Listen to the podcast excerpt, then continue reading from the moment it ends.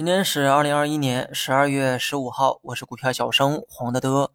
这两天老美呢正在进行议息会议，美股表现的也很谨慎。美股连续大跌两天，为啥还叫谨慎呢？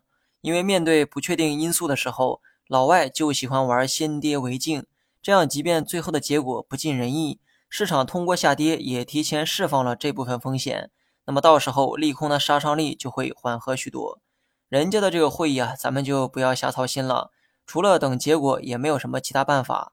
A 股这几天就按照调整预期，很明显，最近 A 股啊也受到了外围股市的影响。不过我们的基本面比较好，估值呢也相对合理，具备更好的长期投资价值。接下来呢，讲几个大家感兴趣的板块。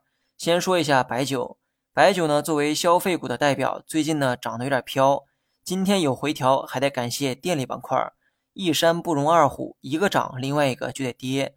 这两个月白酒的涨幅呢比较大，短期需要一些时间做调整。这种调整啊，可能是自发的，它也可能是其他板块决定的。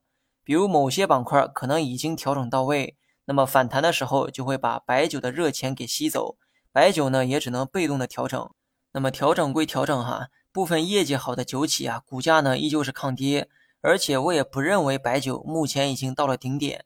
我承认越往上风险越大，但我认为目前的高度应该还不是顶点。如果说目前已经达到了极限，市场又该挑谁去炒呢？有人说可能会挑新能源产业链，但新能源的估值它也不低呀，没理由扔掉一个石头又去捡另外一个石头。然后呢，说一下医疗板块，今天板块暴跌，我也不知道是什么利空导致的。截止收盘呢，我也没看到确切的消息。三千多亿市值的药明康德直接跌停，医疗板块的暴跌呢，也带崩了创业板。具体消息啊，我也会持续的关注。有知道原因的人，也可以在评论区分享一下。医疗板块最近一年迎来了很多变数，一个是疫情，另外一个是医疗集采，这些都会加速行业的洗牌。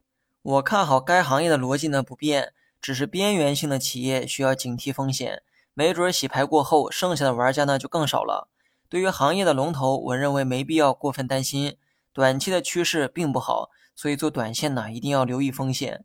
不过长期投资价值始终都在，行业呢也不可能衰退，只是竞争格局会发生变化，强的会越来越强，弱的可能会直接被淘汰。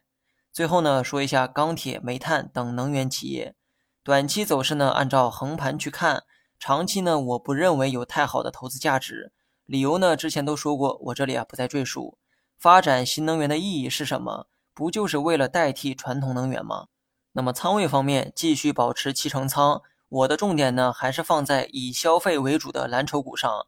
短期大盘呢，按照调整预期，即便有反弹，你也要按照调整去看。来回震荡的时间可能会比较长，做好拉锯战的准备。好了，以上是全部内容，下期同一时间再见。